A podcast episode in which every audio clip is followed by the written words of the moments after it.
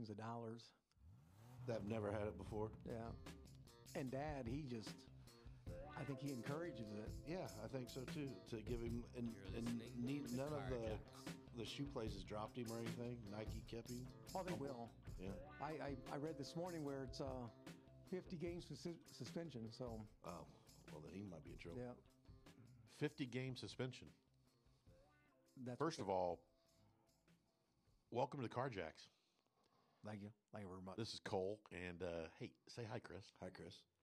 And in the hot seat today, we have another Pete. And we have a guy that we've both worked with in the past, and he's a good friend, and I'm happy that he's here. And his name is Pete Balderas. Yeah. Did I pronounce that? Did I pronounce that right? Balderas. Balderas. Yeah. Balderas. Yes, but when we came on board, we were talking about John Morant, and I knew there was something that happened, but what happened? So he took an Instagram of himself waving a gun around, and this is just after the Pacers played Memphis. They were getting lasers pointed at the whole team, so this is kind of a second issue for him of waving the gun play around. Well, because I saw like a TikTok or something came across, and it was somebody on the Memphis team hit a three, and he was on the bench, and he stood up and like gave gun signals. Yeah, you know, afterwards, and people was like, "What's wrong with this guy?" And I really wasn't sure what I thought what was going on, but anyway, well, the biggest problem is that he, from what I understand, he had the gun in the plane, which is against NBA rules. So now the NBA is saying, hey, there could be a 50-game suspension because of that. So, like this year? Just Saturday. So he would miss the playoffs and everything. Yeah. So he'd miss the rest of the year, any playoff games, and then, okay. So that's a private plane, and Mike Epps just had a pistol. I saw that. On a How do you have commercial flight? On a commercial flight, yep. Have a loaded revolver. He forgot. It was just a forgot. Yeah. Yeah, I mean, that's what, it didn't make any sense, you know, and because he was in town for, I mean, is he doing something with Will Ferrell? That was totally separate. Unrelated. Totally, yeah, but he was doing his comedy show. Okay. Well, we're back, and I know that was off. Yeah, off a little bit, but Pete, you know, thanks for coming. You know, and what we've been kind of doing on these episodes is really just first of all, kind of ask your background, right? When you started, what did you do before the car business? When did you get into the car business? All the things I know a lot of the things that you've done in the car business. So let's start there with. And then, of course, you're still in the car business, but give us kind of a history, please. Well, I want to thank Cole and Chris for inviting me here today.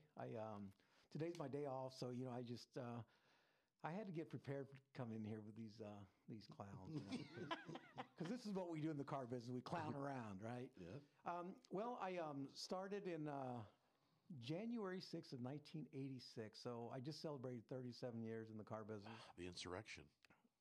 Yep. January 6th. That's right. January 6th, 1986. And before that, I sold insurance door to door for 2.5 years. I walked into a dealership to get my car fixed, and the guy said, but what'd you do before insurance? I right out of high school, I did route sales. So you've always been in sales. Yes. I did Frito-Lay. And where was this? This was in San Antonio. Okay. And I came to Indiana. Well, I came back from to Indiana after leaving Indiana for a couple years, and so I did route sales. Came to visit, and I'm like, you know what? I miss Indiana, so I came back and got a job selling insurance door to door. Okay. And went to a dealership. They asked me to come back.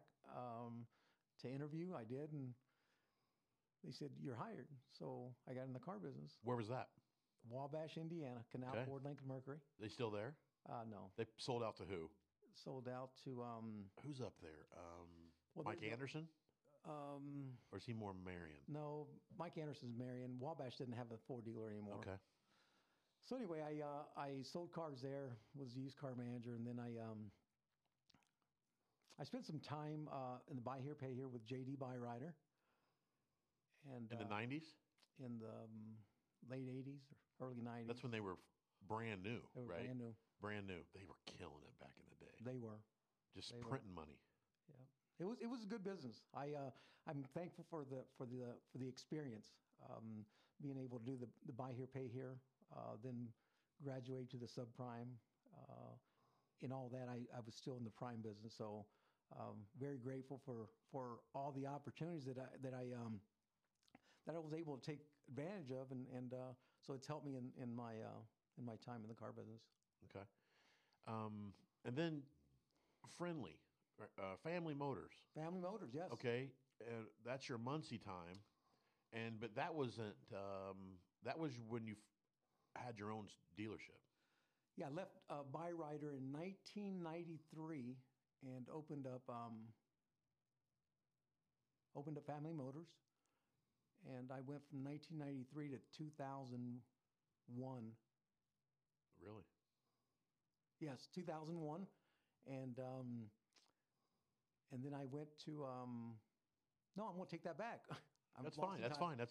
It was Byrider from 1993 to 2001, and then I opened up Family Motors, and went from 2001 to 2009, and that's when I decided to move south to Indy. What made you want to open up your own dealership? Just a goal. I mean, it was a goal from day one when I got in the car business that I someday wanted to be my own boss. Like well, and then 2009. So basically, the 2008 took you out too. Yes. Yes. Right. 2000. It started in June of 2007, and by March of 2009, I was out. Yeah, and there was a lot of stores that size, right? You were doing what, 30, 40 cars a month?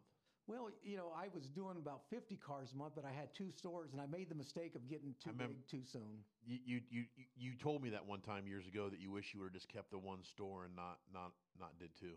Yep. Yeah, and then what happened in 2008 took a lot of people out, and so and then you got out. You sold your dealership or whatnot. You did. Then is that when I met up with you? Well, after March of 2009, I took some time off, and my wife said in July, she said, hey, I think it's time for you to get a job. So I'm like, okay. So I drove to Fisher's, interviewed at the Buick GMC store. They hired me on the spot, and that's where it all started here in the Indy area. Yeah, and we worked for years together there. And, you know, like he said at the beginning, the joking around, you know, it's... There's certain people that you just have it with, and that you can talk a certain way and discuss certain things.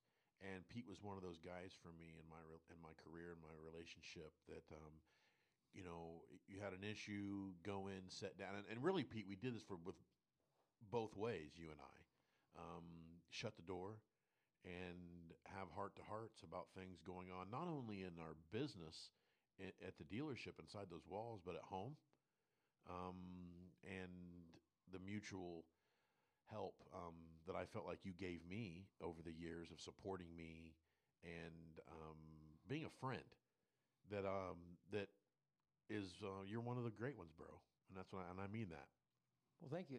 Well, you know, in this business here, you meet people, and it becomes more than just working together. We become friends, and you're right. I mean, you were there for me, and I was there for you, and it all worked together because. In this business, if you don't have fun, if you can't talk to one another, it's hard to make it in the business, and that's one of the reasons you've been in it for a long time.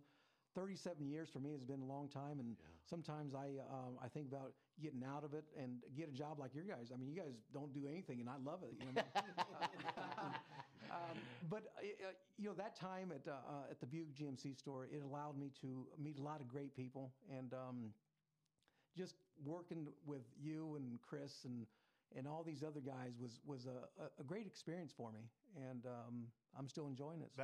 That was a really good nucleus of people, and I've said this on the show before that there's a lot of guys from that era of my career that have done a lot of really good things, and that are really good car guys and went from the sales floor on to other things. And some of them back to the sales floor by choice. You know, there's nothing wrong with that at a certain part in your life. You don't want to deal with anybody anymore. You don't want to manage people anymore. And you go back to the sales floor. There's nothing wrong with it. And people that do it and are very successful. You know, so there's a lot of good guys that we worked with. And so now you're a used car manager at a Metro import store. Yes, sir. You know, well, Colton, going back to what you just said, we both did this back in 2016. You know, we were both in management, and I was in finance, and I got to the point where I was just burned out, doing subprime, doing all these other things, and I'm like, you know what? I just want to sell cars because. And I called you. Yes. And I called you. In fact, you're the one that said, hey, I heard you're leaving the Buick store. What do you think about selling cars? I'm like, I'll be there. Because I did that. I left the management, and I went to sell cars, and I was killing it and loving it, and I got my time back. And I didn't have the stress and things. And that's what I told Pete. I said, Pete, you're just going to sell a ton of cars and make a ton of money. You know, just forget about looking for another management job and come chill for a while. And it was great. It was great. It was a great 5 years. And then, of course, you get to the point where you're like, you know what? I miss that part of management, which I did. I mean, the teaching, the coaching. The coaching, yeah. Just helping the guys out and giving them the opportunity that I was given. So I went to this Honda store in Greenwood, and I've been there for 2 years now, and it's great. It's a great thing. You know, speaking as a teacher, because when I first started, that's, you know, you were a key person, you know, like I said, starting where I did, hadn't been more fortunate than working with a bunch of guys like you that were willing to share and kind of show me around the ropes. I mean, even in finance, you know, you would tell me different things of what I need to do, or if I had a bilingual customer, shoot, all I had to do was bring them into your office, and you'd have the sit down with them, and then you'd just show me which way to go. How important is that? Do you think it is for other, or you know, sales guys with tenure to actually to help new people, and you know, is that you think that's gone now? I mean. Well, I think the biggest fear with a lot of managers, a lot of people in the car business, is they're not, they don't want to share the knowledge because they're always afraid that someone's after their job. I've always felt like, you know, you want to promote people. You want people to come in, learn the business, make a lot of money. You know, knowledge, you know, we had a general manager that always said, knowledge is key. You know, Steve always said, knowledge is the key to this business, whether it's, you know, about the car, whether it's the customer, you know, and if you share the knowledge, believe me, you're going to be successful. And I think that's what's helped me out. Even today, I mean, I want these guys, these young guys to come in, sell cars, make money, but to gain the knowledge of the car business, because it's been good to me for 37 years. And I want them, if this is a career, I want them to do well. Yeah. So, you know, knowledge is something that you want to share. If you hold the knowledge, that means that you're afraid that someone's going to take your job. And there's so many opportunities out there. There's a lot of that at the desk, or people stepping on people to get to the top in a car dealership. But a lot of that is determined by, you know, the ownership and the GM. And we were lucky to work for somebody that you could say things, do things, try things, you know, and didn't get held back. You might get made fun of, but that was okay too, you know. So, talk about now, right? So, one job I wouldn't want over the last 3 years is a used car manager's job. It is so volatile. It's more over the last 36 months. It's been the most volatile I have ever seen at any stretch, and it's the pricing, the over MSRP of 2-year-old cars, you know, with 30,000 miles. I mean, all those types of things. What are you feeling about the car business right now? The people in it, the salespeople, how they've adapted. Or like we've talked about this, if they came in over that time, how easy it's been for them. And then, like, what do you see? Where do you see us going? Well, Colt, here's the thing. I buy cars, and I see the prices at the auctions right now. And, you know, I've always been the type of guy that, you know, I want to buy a good car. I want to give the right price. But when you're $2,000 over from what I think it's worth, we're going to be in trouble. And what I tell the salespeople is, like, listen, every deal, every customer is different. So depending on what car you're going to land them on, you know, you have X amount of dollars. Our goal is to sell the car. So if you can make money, you sell the car. There's times I sell a car and I'll lose $2,000, but I've gained a customer. And that customer is going to bring me someone else. So it leads to other sales. So, you know, I like the fact that, you know, we can still sell 125, 150 used cars. Are you selling that many? Yeah, we did 156 2 months ago. Used cars, just used. Yes, and that's not selling a certified car. This is just selling Hondas, non-certified and non-Hondas. Why not certified? Just because it's an additional cost. You don't do the program. No. Okay. We don't. Some people don't. Yeah, we don't do anything Honda does. We don't do the leases. We don't do anything that Honda, because we don't have the inventory. But as a good salesperson, you tell the customer, hey, listen, I've got 5 Honda Civics, and I can't do the $199 a month, because that means I have to sell it invoice or lower. So yeah. And because I only have 5, the customer knows that if they go shop me, they're going to find that the guy down the street only has 3. So they're not going to drive all over town. We did 150. You keeping? So what's your inventory like? How many cars you got? We have 175 used, and we're turning our inventory. Okay. Now, of course, we have all the managers are buying. We all have to buy. So you have finance managers, you have sales managers that are buying cars. And we have 2 young guys that that are in an office buying cars online. Really? Yes. And what's their background? Do they have none? These guys here are, again, I'm training both of them, and I'll take them to the auction with me. Are you physically going to the sale? I am, because some people aren't anymore. Yeah, I'm going to the sale. But the reason why I go to the sale, and I told my GM, I said, listen, I'm not going to buy cars online. I can't. I've bought cars for 22 years now, and I like the fact that I can go in there, drive the car, bid on the car.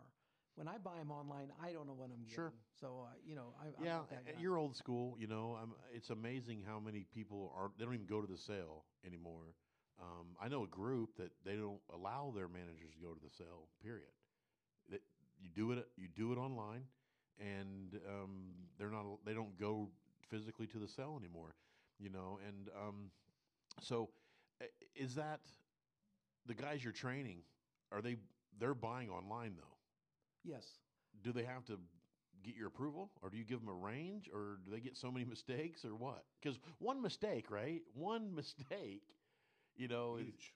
It could be really huge, you know, and roll downhill. So well, what I try to do with these guys is as they're buying in the showroom, if there's any question, they come and get me. And they'll say, hey, what do you think about this? I'll look at the pictures. Again, pictures are deceiving. So I always say, listen, you know, stay away from that car.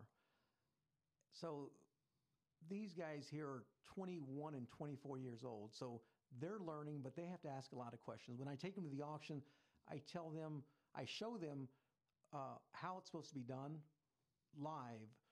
It's hard to do that online because you don't get to do the things that I get to do when I'm at the sale. Sure, yeah. Well, where you see it going, right? Like when you're talking to sales guys that are up and coming, the people that are coming in, are they hot? They like it. They're like, I love the car business. I want to. Or are you seeing more of these people coming in, just getting a paycheck? Not taking it as serious. Like, what do you see it going? Well, Cole, let me just say this. I've been there 2 years. We have a sales staff of 14 right now, and I've hired 8 of them. I have a team of 6, and out of the 6, none of these guys had experience. So it was teaching them what it is to do, to sell the car, how to generate sales by phone calls, follow-up. So these guys here are hungry because they've made money because of how they were trained. They know, they've seen the inventory. They've seen us with 5 new cars. So they had to find a way to sell the used. They had to find a way to get on those 5 cars and be the first one to sell it because we weren't getting many. So I think if you have the right people and you train them right, I think anyone can make it in this business as long as your mind is made up that this is what you're going to do. When I got in the car business, I said to myself, this is a career. I'm not just going to try it. I'm in this business for good. And as you can tell, 37 years. So I tell these guys, if you're going to try the car business, we don't even need to talk. If you're willing to jump in and go 100%, and then I'm the guy to talk to. You say younger 21 to 24-year-olds. I mean, do you aim at the? I mean, they're lucky to have a teacher like you, but do you aim towards them guys because of the texting now and the internet and how more customers are social media marketing? Yeah, all those types of things. The old school. I mean, do you prefer to train somebody or somebody that got bad habits? Everyone that I hire has been with no experience and young because of those reasons. But you're right, they don't come with bad habits. You get a guy that's been around, he's going to come in and want to do it his own way, and it's not going to work for me because I was trained. It would if I came over there. Well, it'd be my way. But see, that's the big difference, Cole, is that you know what to do. Yeah, I know. And your closing ability was great when we worked together at Andy Moore. I mean, these guys here have learned how to close because I said to them, hey, I'm going to take the first pencil. I'm going to close the deal. All I want you to do is just sit there and listen. You pick up the word tracks, and then you use them. If it works for you, fine. If not, you find something else. Listen to other closers. That's how you build it. And yeah. You and Chris, you guys have been around. You guys have the history. You guys have the credentials on selling these cars. You know, we've sold 30 and 40 plus cars a month. We didn't do it because the people just lay down and say, hey, I want to buy a car.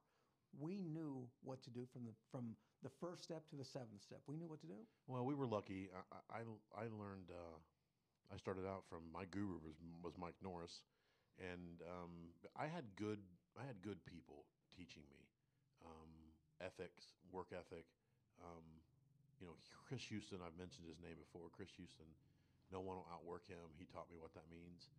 You know, and so the city of Indianapolis, from a whole, you know, I see it changing drastically because some of the stores we're in, I'm amazed at just over a few years how many people have turned over. And then you see, if you're online and you get those emails, I see a lot of management turnover happening in the city. And I think, you know, the market has taken some people out unfairly, I will say. There's been some used car managers that's been sacrificed over the last 3 years that really wasn't their fault.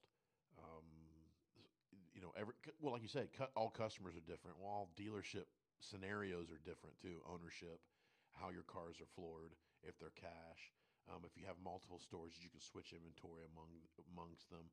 Some dealers have a much easier way out of the problem than other stores, and so I've seen some managers that got sacrificed. That if you look back at the inventory and the pricing and the model, it wasn't their fault.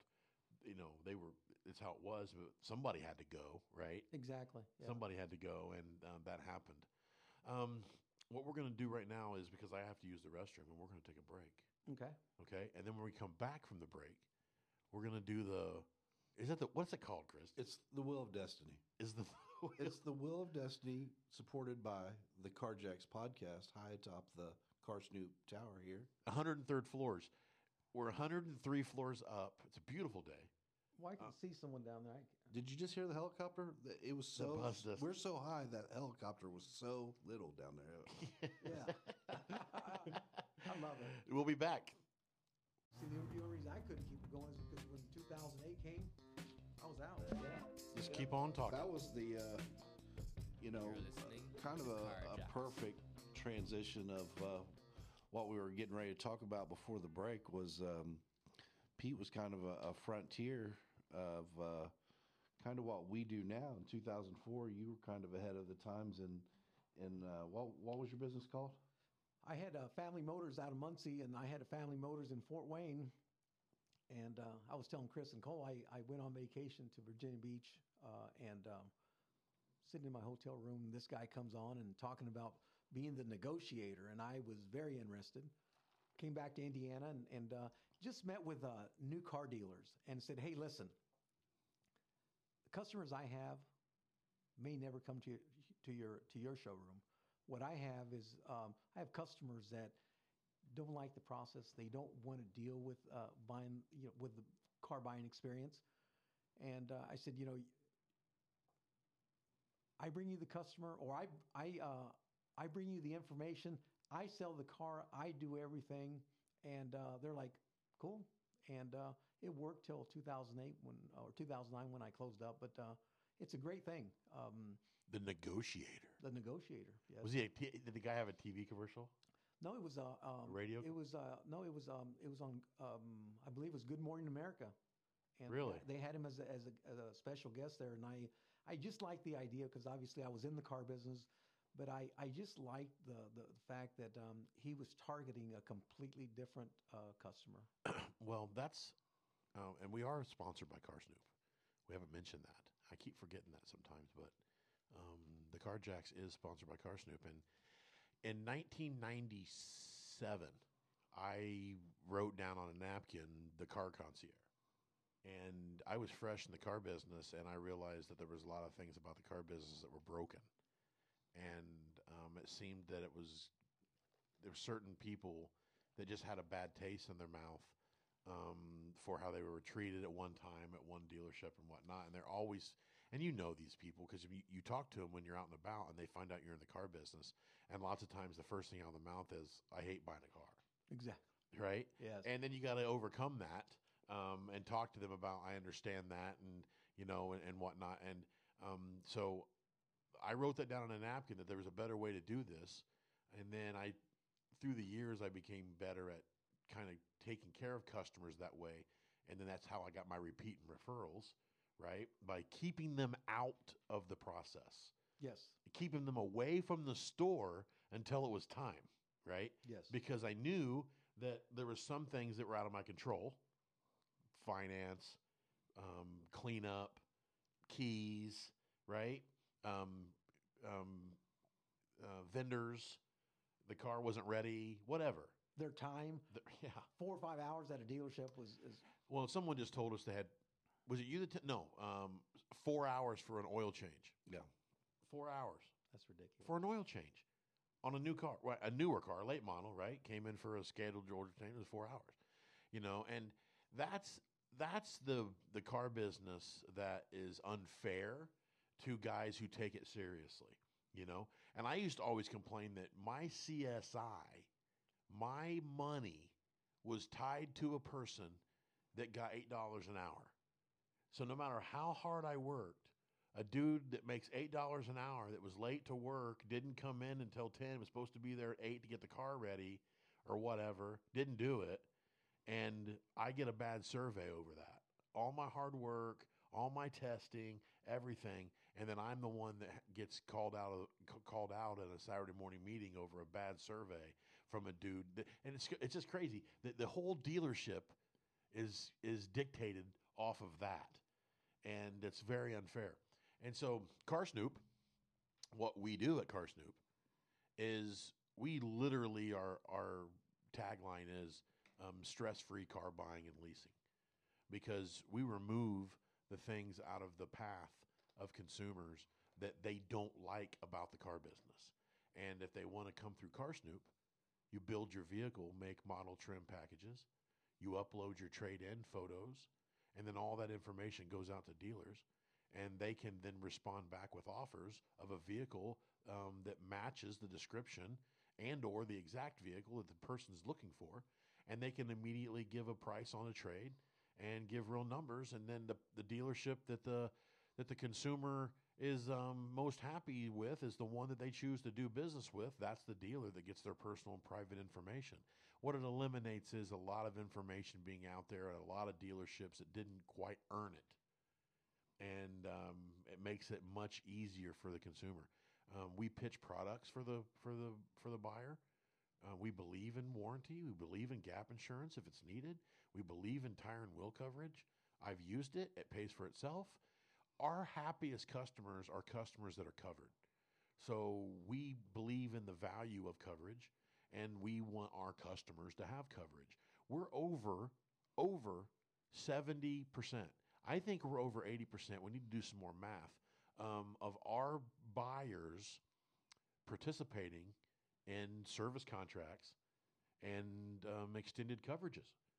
You know, and it's because another reason why we're so good at it and why it works by a byproduct is we've removed all the stuff that by the time you get to pitching that stuff to somebody, they're pissed off. How many of those people do you have, right? The number one complaint is how long it takes to buy a car. The second complaint is how long it takes delivery after you say yes, right? Yes. Well, and here's the thing, Cole. I mean, I've been looking at your guys' reviews, and customers are happy. They're at home. Chris shows up with the car. These guys are buying the car sitting at home. They don't have to deal with the you know, not all the salespeople are shady, right? But let's correct, just absolutely, it, you know? 100%. But you know, you have some people that would rather give false statements than tell the truth, right? So they're dealing with one guy. Chris knows that he has to sell himself, sell Carsnoop. These guys here, the customers buy into it. They're comfortable from home. They don't have to deal with finance. They don't have to deal with anyone. They just, they're getting a nice, beautiful car and dealing with one person. I've dealt with Chris when I was at a different location. And as a salesperson, I didn't get involved to the end. Chris took care of everything. And the reviews that I've seen, these customers are saying, man, this is the way to go. And so I think what you guys have is a great thing. I mean, these people here, the thought of going to a dealership drives them, it makes them sick. You know, they just want a new car. They don't want to have to go and sit there for 4, 5, 6 hours, whatever it is. And they depend on Chris or yourself to provide them the information that they want so they can sign the paperwork and be done. I think the biggest thing is the transparency that goes on between Carsnoop and the dealer, because when I'm representing a trade, you know, if there's something wrong with it, I'm gonna tell you, I'm gonna show you, and then I'm gonna, like, just this deal that we're working on a Honda. I told you the mirror's $1,800. Yeah. Dealerships, they like the fact that we're telling you what it is. You know, I'm not fluffing it up. I am accurately representing your trade, and what that does is gives more value to the customer because we are representing it that way. If it's got brand new tires, got brand new brakes, you know, we want the customer to get more money, and we want the dealership to know they're getting a good vehicle too. That's why with all the deals that we've done with you in the past, now I'm excited to start at the new dealership because you make it easy, you know, and that's part of the process. You know, we want a quick turnaround when we go to bat for a customer, and we want the dealership to be profitable as well as the customer getting a good deal. You know, it's all about time savings on our side. The customer really likes the time savings because they give the information. We make sure we have the right information so the dealer can give a real number on a trade-in, you know, and the consumer understands tell us everything because we don't want any surprises. One things that you don't like about what happened in the past is you don't, you know, the dealership's holding back until your car shows up. And then once your car shows up, the tires aren't as good as you say they are. And there is damage on the front left that you didn't mention. And now you're mad that the number's changing. And every time we talk to a consumer like that, you're like, yeah, you're right. Yeah. So let's lay it all out there. Because what you don't want is surprises. Am I correct? I hate surprises, Cole. I've told you that before. You know, there's nothing worse than, you're right, looking at a car and you've appraised it, and now you have to back it off $2,000. And yeah. Mm-hmm. That upsets the customer. And, of course, you know, they're going to blame you for it. They're not. Or the salesperson. Exactly. I told the salesperson about it, which they easily could have, right? And the salesperson omits it to you when he's talking to you and you're given a number over the phone. And the customer says, I said something to him about it, and that, you know, and but I didn't hear you say that. You know what I'm talking about. Exactly. There's a lot of that shit out there, you know. Or how about credit? You know, somebody looks at Experian, they think their credit's 650. Or Karma. Or credit Karma, whatever. But they think their credit score is something, right? But yes. It's not. And then, you know, it's up to you to okay, I quoted you payments, but I quoted you as A tier, and now it turns out that you're a B or C or a D tier, and then that changes the game, right? That's why with us at Carsnoop, we gather your information, we get your credit app, and we know what your credit is, okay? So we're trying to get you, okay, set you up for, listen, you know, you got a little bit of work to do, so you're not going to get the best rate right now, but right now. Well, tell me this, Chris, how many times do we have a conversation with somebody, and right off the bat, we say, time out, time out. What you are attempting to do isn't going to happen. Yeah. Right? Straight up. It's not happening. This is how it's going to be. And they, okay, thank you for telling me that. Let's move forward. Mm-hmm. You know, we're the buffer. We're the real life buffer between the dealer and the customer. Then what happens is the walls come down and the customer is reviewing us and the process and not the dealership. And we have 100% CSI on all of our new car deals. So there's no salesman can say they've had 100% CSI over the last 2.5 years. No. But we can, because every single time a new car is purchased through Carsnoop, and I'm going to knock on wood, we get a perfect survey for the dealer. And it's because they're so happy. They're just like, whatever. What do I got to do? What do I got to do? You know, and they give the dealer all tens. And that's because we're coaching them. But it's really because they're saying this was the best experience I've ever had buying a car. And they're probably going to go back to you guys for service, too. I mean, that. Yeah. But here's the great thing about it, okay? And we tell our customers this. It really doesn't matter where you service your car. So just because they're in Fort Wayne and they're buying a car down here, your Fort Wayne dealer is still going to service it for you. Don't worry about that. But if you're in the city, we push them back to your service department, too. We want that relationship to happen.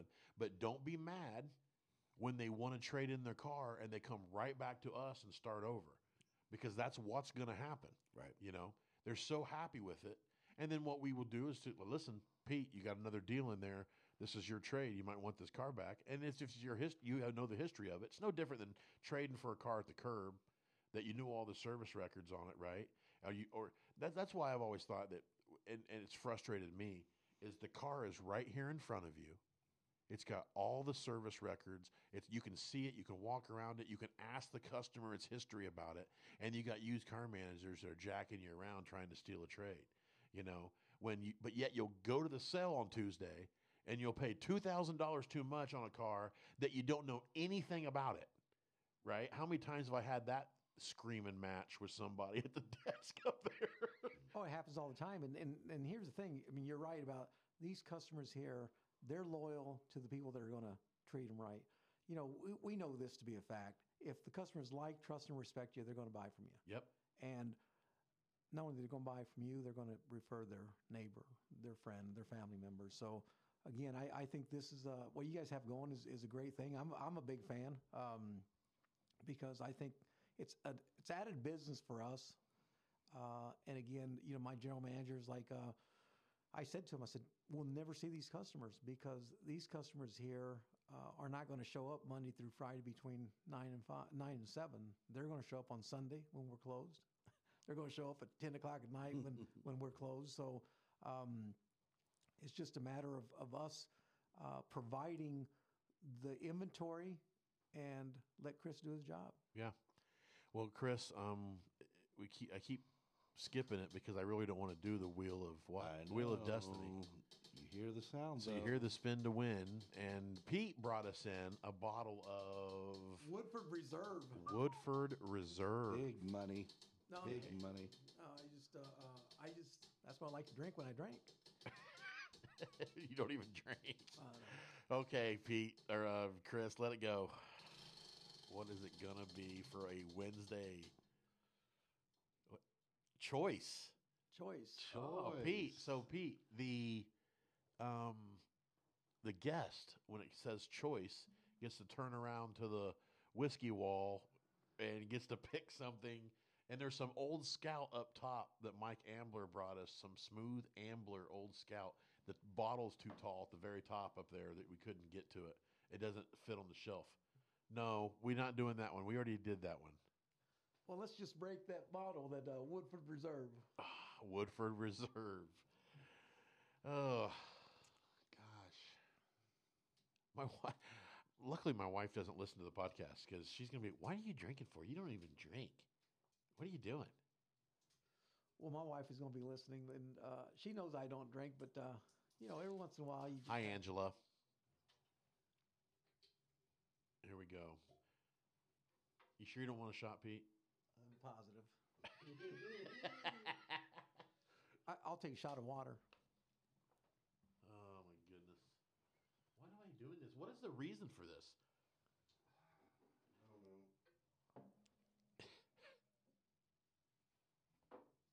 Is this why you call doing it for the gram?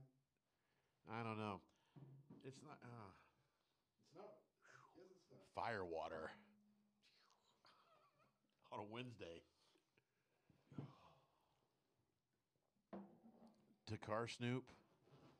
To Pete Balderas. Okay. Ready? Yeah. Cheers. Pete's water. Ugh,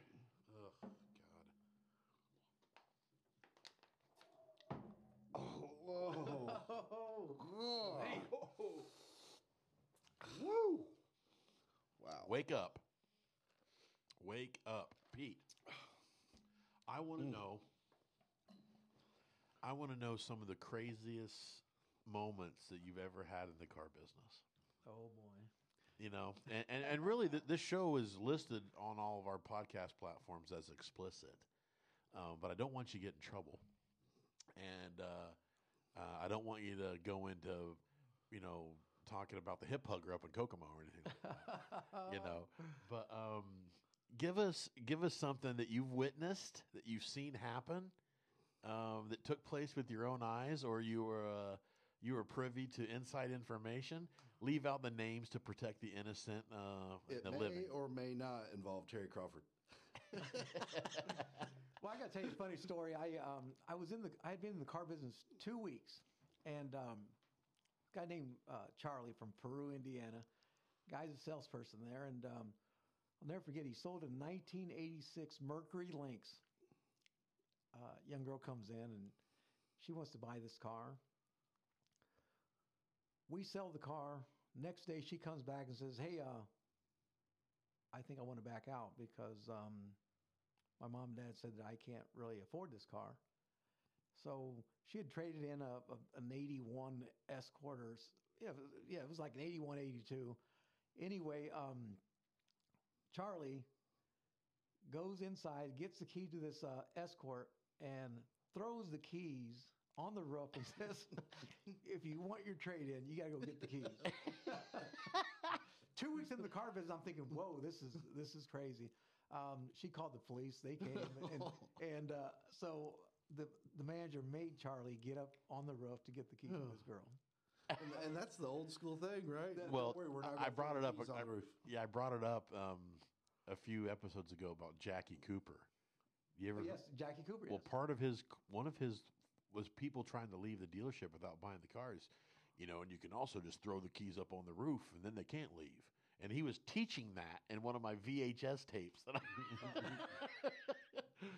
So evidently that guy was a graduate of Jackie Cooper. Yes, Charlie was.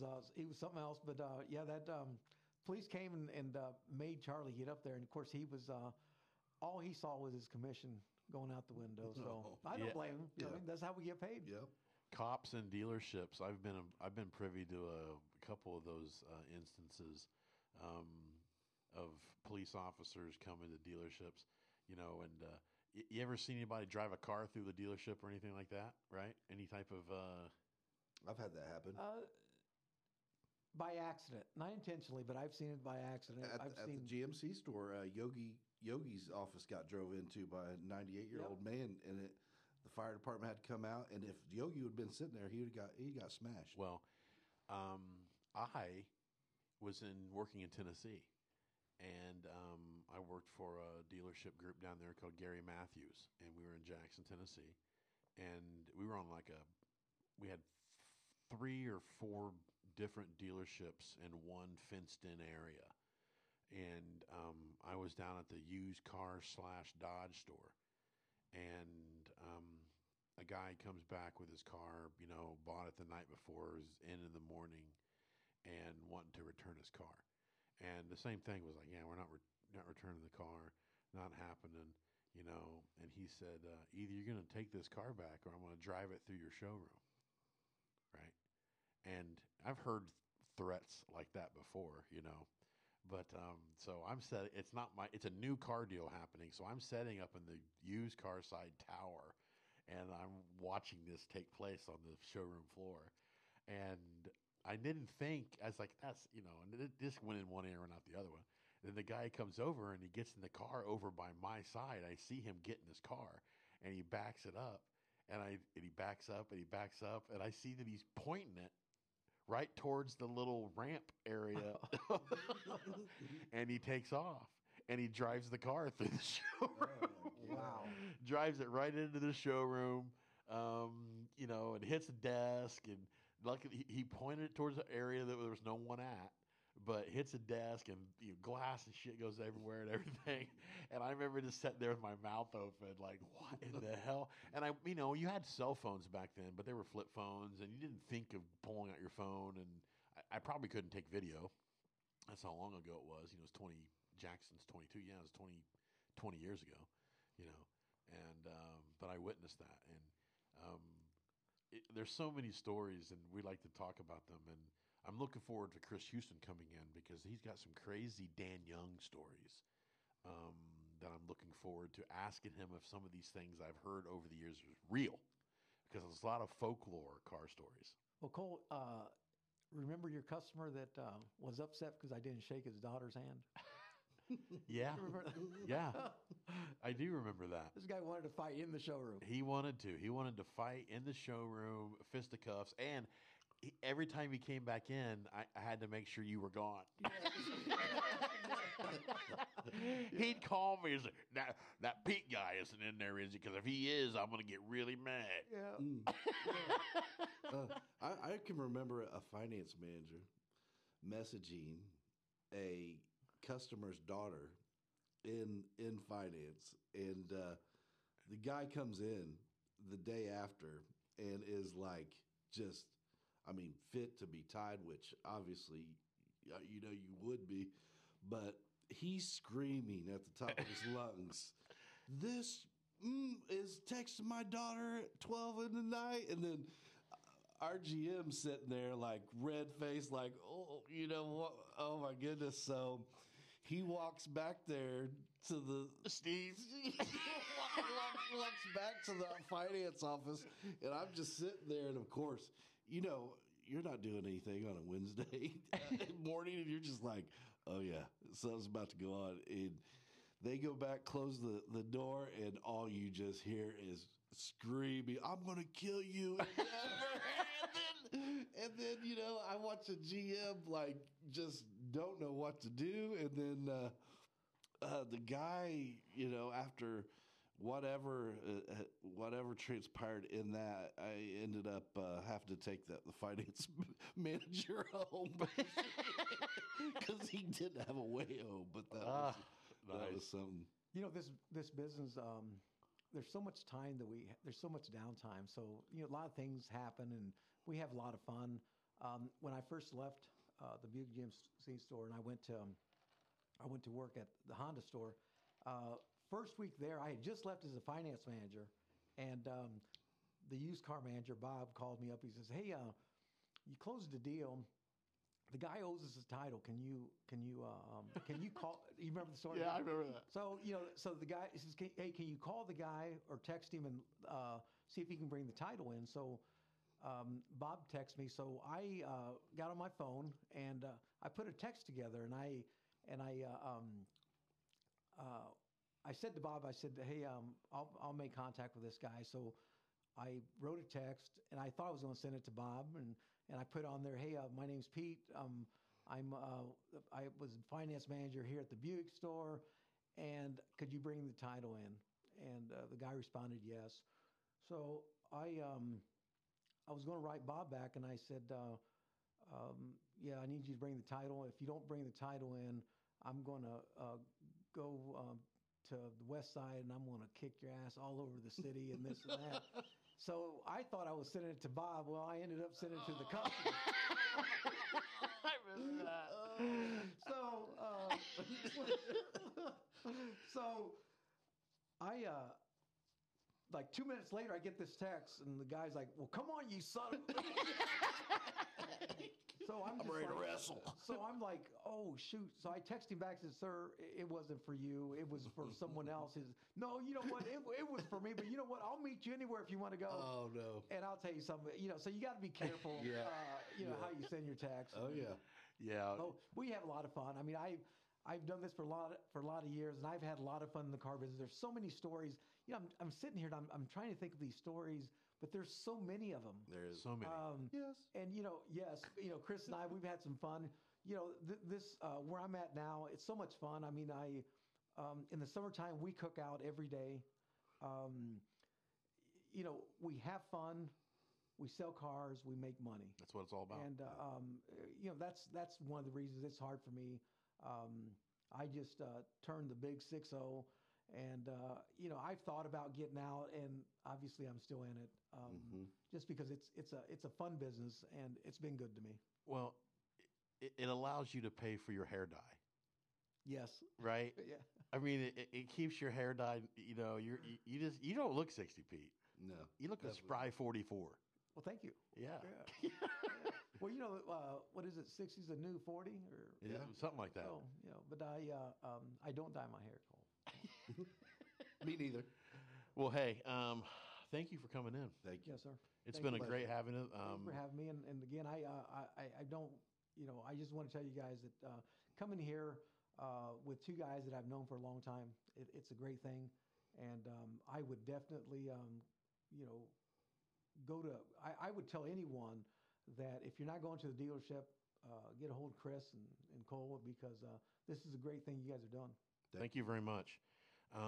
This wraps up episode, what is it, 6 or 7, I don't know, of the Car Jacks, and we appreciate you listening, and we'll see you next week. See ya. That was good.